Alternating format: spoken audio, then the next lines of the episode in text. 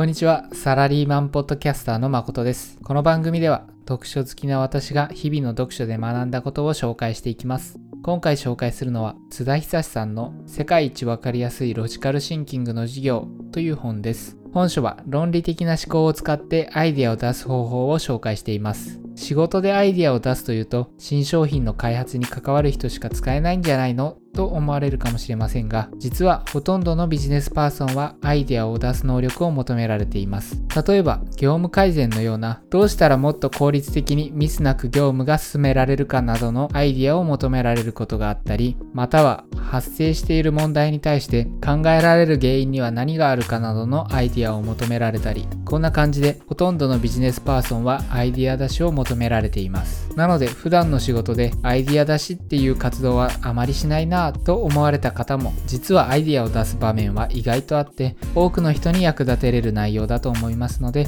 是非最後まで聞いていっていただければと思います。もしかしたらこんな風に思っている人もいるかもしれません。私の会社では今までの延長線ではない新しいアイデアが求められているんだ。だからロジカルシンキングのように論理的に進めてたどり着くようなアイディアではダメなんだよ。だから私はロジカルシンキングではなく直感でアイディアを出すしかないんだよ。こう思っている人もいるかもしれません私自身も感覚的にはアイディアは直感で出すものというイメージはありましたしかし実際はロジカルシンキングを全く使わずに出すアイデアがロジカルシンキングを使ったアイデアを超えることはなかなかありません。例えばトヨタ自動車が発売している車をできる限り上げてくださいと言われた場合、闇雲り車種名を上げていくよりもまず自動車にはセダン、ミニバン、SUV があるなどと整理してトヨタ自動車が出すセダンタイプの車はと順番に考えた方が多くの車を上げることができると思いませんか？ブレインストーミングみたいにとりあえず頭に浮かんだものを上げまくるというのも一旦はありですが一度上げ切ったら論理的に整理して思考の偏りや穴を埋めていくというのが良い方法です。では本題に入っていきます。もしかしたら勘の良い方だと先ほどの例で気づかれたかもしれませんがロジカルシンキングを使ったアイデア出しとはロジックツリーを使ったアイデア出しです。ロジックツリーとはある項目について分解しそれをツリー状に並べたもののことです。例えば A という項目は B と C に分解できる。さらに B という項目は D と E に分解できるというのを草の根っこみたいに並べたものです。ロジックツリーについてはご存知の方も多いと思いますので説明はこれくらいにします。言葉だけでは伝わりにくいのでご存知ない方はご自身で調べてみてください。ロジックツリーという名称は知らなくても、ロジックツリーそのものは見たことあるんじゃないかと思います。基本的なロジックツリーの使い方は先ほど紹介した例のように分解していくという方法ですが、詳しく紹介すると、ロジックツリーの使い方は3つに分解できます。それは、 What 型と Why 型と How 型です。それぞれ説明していきます。まず What 型。Watt 型のロジックツリーは上位の項目は何で構成されるかという視点で分解していきます。先ほど紹介した車の例がこれにあたり、トヨタ自動車が販売する車は何で構成されるかという視点で分解しました。また、先ほどの例ではセダンやミニバン、SUV などの車の形状で分解しましたが、それだけが正解ではなく、ガソリン車、ディーゼル車、ハイブリッド車、電気自動車などと分解することもできます。このように分解の仕方には唯一の正解はありませんが分解する上で注意すべきことが一つあります。それは漏れなくダブりなくということです。最初の例では説明を短くするために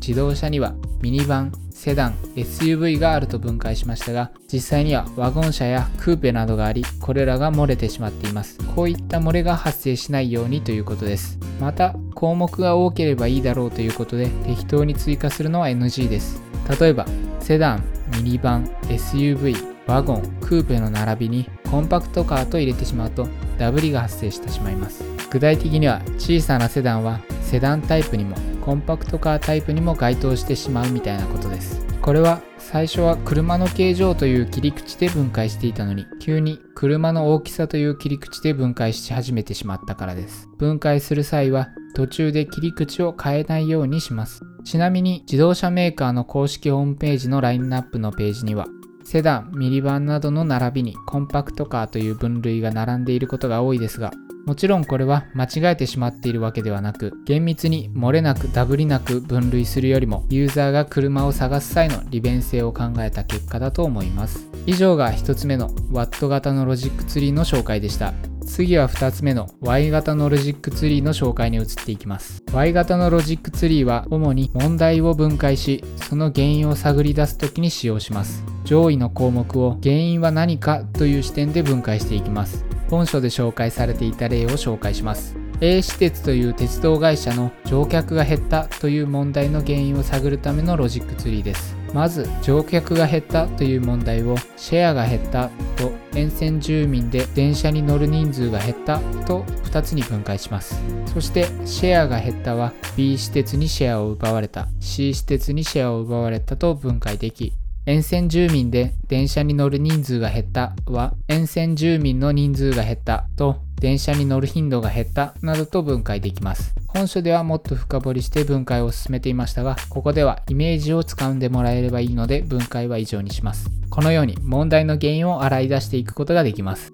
どうでしょうか？こうやって論理的に分解していく方が闇雲に原因を推定するよりも確実に真の原因に近づけると思いませんか？問題を解決するには、まずは原因を特定することが必要です。ビジネスの場では問題解決を実施することが多いと思いますので、この Y 型のロジックツリーを活かせる場面は皆さんの仕事でも多いと思います。ここまでが2つ目の Y 型のロジックツリーの紹介でした。ここからは最後、3つ目の How 型のロジックツリーについて紹介していきます。How 型のロジックツリーは、主に課題を分析し、その解決策を見つけ出すときに使用します。上位の項目に対してどうやって実現するかという視点で分解していきます。こちらも本書で紹介されていた例を紹介します。ラーメン屋さんがうちのラーメンを美味しくしたいという場面での How 型のロジックツリーです。最上位のラーメンを美味しくするは美味しいイメージを作ると本当に美味しくするに分解できます。美味しいイメージを作るというのは雰囲気の良いお店では料理も美味しく感じるのでそういうアプローチで美味しく感じさせるという意味です。さらに分解して本当に美味しくするはラーメン自体の味を良くすると寛容な味覚のお客に提供するに分解できます。ラーメン自体の味を良くするは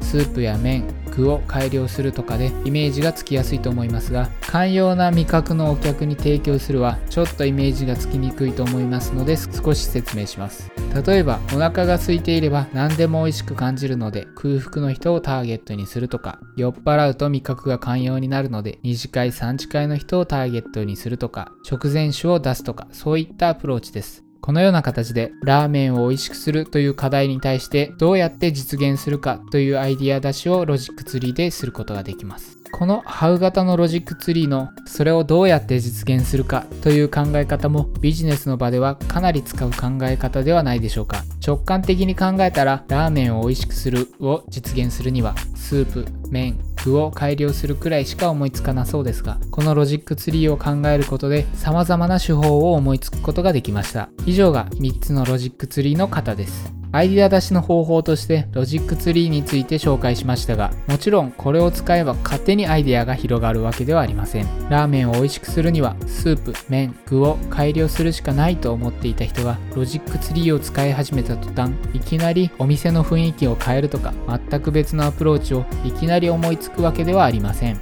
しかしロジックツリーを使って思考を整理しながら思考の見える化をすることで視覚的にここの思考が広がってないということがわかるようになります。すると、もうちょっとここの方法を考えてみようとか、そういった気づきが得られるという面で、このロジックツリーを使ったアイデア出しは有効だと思います。また、これは私個人の意見ですが、ロジックツリーを使ったアイデア出しをする場合は、どうやって分解するかだけではなく、そもそも上位の項目だと思っているものも、より上位の項目の一部ではないかという視点で考えることも重要だと思います。少しわかりにくいので、具体例で紹介します。例えば、英語圏の人との会議をうまく進めたいという場面があったとします。直感的にはまず英語の勉強をしなきゃという考えに至ると思います。会議をするために必要な英語はリスニングとスピーキングであり、リスニングはどうやって勉強するか、スピーキングはどうやって勉強するかと深掘って考えていくと思います。それでもうまくいかなければ、リスニング、スピーキングの勉強をもっとしたり、勉強の方法を変えてみたりという方法を取ることが多いと思います。しかし、英語圏の人と会議をうまく進めるための方法は語学の勉強だけでしょうか？違いますよね。もし語学ができれば会議が完璧にいくのであれば、日本人同士の会議は完璧にできることになります。実際はそんなことはないわけで、会議をどのように進めていくかの会議設計の話やファシリテーションなど、いろいろな習得すべきスキルがあるわけです。ロジックツリーに置き換えると、もともとは語学を習得するためにはどうしたらいいかが最上位の項目だと考えて、それをどうやって実現するかという視点で分解を進めていたわけですが、実は語学を習得するという項目も、英語圏の人との会議をうまく進めるにはという項目を分解した先の1項目だったと気づいたわけです。このようにロジックツリーを使うときは分解の方向のみに考えるのではなくその逆のその項目がそもそも他の項目を分解したものではないかという視点で考えてみるのも重要だと思います。ここまでではロジックツリーの3つの型についての紹介とロジックツリーを使う時の視点の注意点を紹介しました。ここからは今回学んでいただいた内容をどう活かせばよいのかについてアクションプランを紹介していきます。今回のエピソードで皆さんに提案するアクションプランは自分の抱えている問題の原因または課題の解決策についてロジックツリーを作成してみるです。ロジカルシンキングというのは生まれ持った才能ではなく磨けば伸びるスキルです。ぜひ練習をして伸ばしていっていただければと思います。また自分の抱えている問題課題と言われてもとなかなか思いつかない方もいるかもしれませんその場合は本書で紹介されていた演習問題のある国の人口が減ったという問題の原因についてロジックツリーを作成してみてください。最初は漏れなくダブりなくというのはやりにくいと思いますが続けていくうちにできるようになります。最初から完璧にできなくてもいいのでまずは直感で浮かんだ原因解決策よりも多くの原因解決策の洗い出しができるようになることを目指しましょう。それでは最後に今回のエピソードのまとめをします。今回のエピソードでは津田久資さんの世界一わかりやすいロジカルシンキングの授業について紹介してきました。この世界一わかりやすいロジカルシンキングの授業という本は、ロジカルシンキングを使ったアイディア出しの方法を紹介するという内容で、そんな中からロジックツリーを使ったアイディア出しという話を紹介しました。内容を復習すると、ロジックツリーには3つの型があると紹介しました。1つ目のワット型のロジックツリーでは、上位の項目が何で構成されるかという視点で分解します。2つ目の型の How 型のロジックツリーは主に課題を分析し、その解決策を見つけ出す時に使用するもので、上位の項目に対してどうやって実現するかという視点で分解していきます。最後3つ目の Y 型のロジックツリーは主に問題を分解しその原因を探り出す時に使用するもので上位の項目を原因は何かという視点で分解していきますそして今回学んだ内容から皆さんには自分の抱えている問題の原因または課題の解決策についてロジックツリーを作成してみるというアクションプランを提案しました。ぜひアクションプランを実施していただき、その後も続けていただくことで論理的思考を磨いていただければと思います。世の中のロジカルシンキングや論理的思考法という本の中には論理的に話すことや論理的な文章を書くという本が多い中本書は論理的にアイディア出しをするというなかなか珍しい一冊となっています。今回のエピソードでは紹介できませんでしたが本書にはそもそも論理的思考をなぜ使わないといけないのかということも紹介されていました。やはりスキルを持っていても論理的思考をなぜ使わないといけないかという納得感がないとなかなか論理的思考を使って成果を出すということはできないと思います。その点でそもそもなぜ論理的思考を使わないといけないかが解説されている点でも本書は類似の書籍と一線を画すとも言えます。概要欄に本書のリンクを貼ってありますので、興味を持たれた方はぜひチェックしてみてください。それでは今回も最後まで聞いていただきありがとうございます。もしこのエピソードが役に立ったと思ったら、Twitter などで拡散していただけると嬉しいです。また次のエピソードでお会いしましょう。